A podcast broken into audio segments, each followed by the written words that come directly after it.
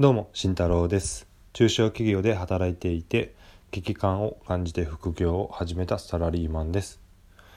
会社に依存しない働き方を目指して日々頑張っております。今日はですね音声配信を1ヶ月毎日して気づいたことというので皆さんにお話をしていきたいと思います。えー、私は、えーと、広告代理店をしておりまして本業の方ではで、まあ、その中でちょっと広告目線でちょっと、音声配信のことを、話していきたいなと思います。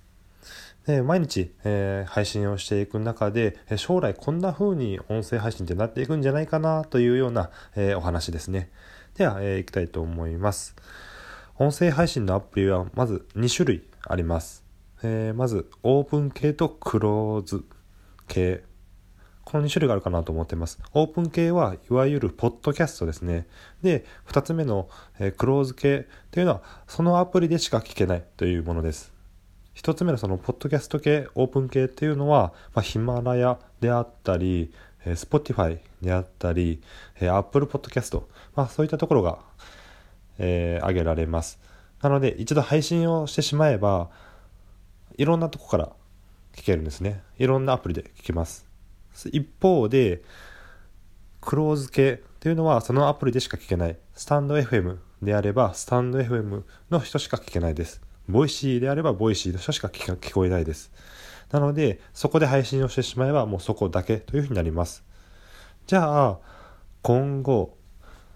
え、企業が音声広告を出したいというふうになった時にまずあなたならどこに出しますか？あなたが企業の広告担当者です。どっちに出しますか？答えはおそらく1の方だと思います。オープン系だと思います。オープン系、まあなぜなら、まあ、ユーザーが圧倒的に多いですよね。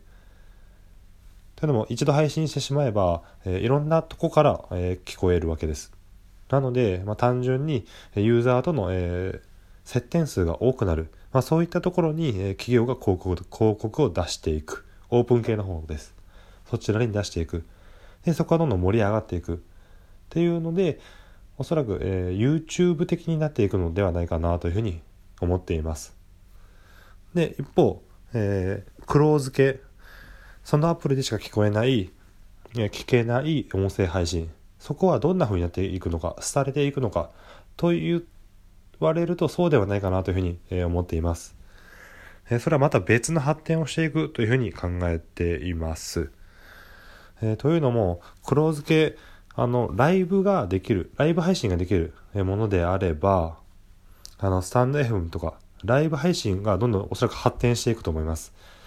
えライブ配信で、えリスナーと配信者がもう直接コミュニケーションが取っていけるような場所がどんどん盛り上がっていきます。えそうなると、え配信者が、えリスナーに直接こう、販売促進っていうのは多分できるできていくと思うんですねコミュニケーションを取りながらですけどもえそうなるとえリスナーからもう商品を買ってもらうというところがメインになってくるのかなというふうに思います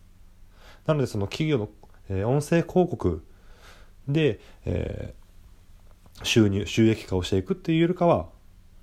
えー、お客さんリスナーとの one on one の、えー、販売、販売促進っていう場が盛り上がっていくのかなというふうに思っています。で、クローズ系、クローズ系で、えー、 Voicy も、えー、一応例に挙げさせてもらったんですけども、 Voicy は、えー、ライブ配信ないですよね。じゃあ、 Voicy がどうなっていくのか。で、これはもう、あの、 Voicy の社長である、社長である緒方さんがおっしゃっているように、 Voicy はもともと、えー、そういうラジオとかっていうのをメインでやりていきたいというわけではなく、インフラ事業の方をどんどん伸ばしていきたいというふうにおっしゃってます。インフラ事業っていうのは、まあ、あの交通系であったりとか、え、水道ガスとかそういった生活の中の、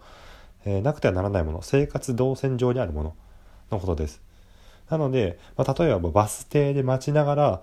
待っている人に対して、え、音声が流れていくであったり家の中で、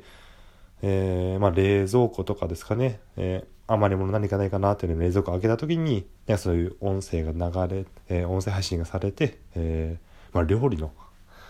え音声メディアが流れてくるとかですかね。あの、物にインターネットがつながる LOT そこが発展していくことによって多分そこっていうのはどんどん可能になっていくと思うんですね。なのでそこを、え緒方さんは、え狙っている。というかその第5のメディアになる。というふうにおっしゃられてます。なのでクローズで、えー、ライブ配信はないにしてもおそらくそういった発展をしていく生活動線上から配信をしていくというふうな流れになっていくと思います Voicy はつまり、えー、お金を、えー、もらっていくお金をえ出してくれるとこはどんどん変わっていくというわけですよね。あの配信者がお金をもらえる場所、うん、もらえる先ですね。そこが変わってくるというふうになります。えオープン系とかであれば、YouTube のように広告がガンガン出てくると思います。というふうになれば、え企業が広告でお金を出して、そこを経由で配信者にお金が入ってくる。で、クローズ系の、え、ライブ配信系であれば、音声広告ではなく、リスナーの人からお金が来るように、そういった販促になってきます。で、 Voicy は、え、企業が、えー、ここから、え、配信をしたいというふうに、えー、 Voicy さんに頼んで、でそこでお金がお節に入ります。でそこが多分、えー、配信者にどんどん入っていくというような形になります。なので、お金を出す人がリスナーなのか企業なのかという違いになってきますよね。で、えー、企業がお金を出すにしても目的が若干変わってきます。販促広告なのか、それとも自分の商品を利用してくれた人の、えー、満足度を上げるためのやつなのか。まあそこを多分緒方さん、えー、 Voicy の社長が狙ってるとこですよね。そんな風に、うん、お金の、えー、出どころであったりとか、お金を出す目的がどんどん変わってくる。で、それを得る配信者っていう構図になってきます。なので、えー、音声配信者は今のうちにそこをやっぱり理解をしておく必要があると思うんですよね。配信者が、え、持つべきものは、まあ、当然ですけど自分の商品です。で、その商品をどんな風に売っていくのか。で、その商品を売っている先にお金を出してくれる人は誰になるのか。企業なのか、リスナーなのか。で、その企業がお金出すにしても、それはどういう目的で出してくれるのか。えそういったところを、え、意識をして自分の商品と、え、照らし合わせて使っていくアプリが変わってくるということになります。えライブ系ができるなら、えライブ系が充実しているスタンド FM なのか、オープン系の方がいいのかというような話になってきますよね。なので、えー、今回言いたかったとこは、えー、自分の商品をしっかりもう一度今一度見つめ直して今後の、え、音声配信の市場っていうのを、えーまあ、勢力図といいますかそこをしっかり見極めて、えー、今から、えー、意識してしっかりそこに、うん、コミットしていく必要があるのかなというふうに思いましたで。今日はちょっと少し長くなったんですけども、えー、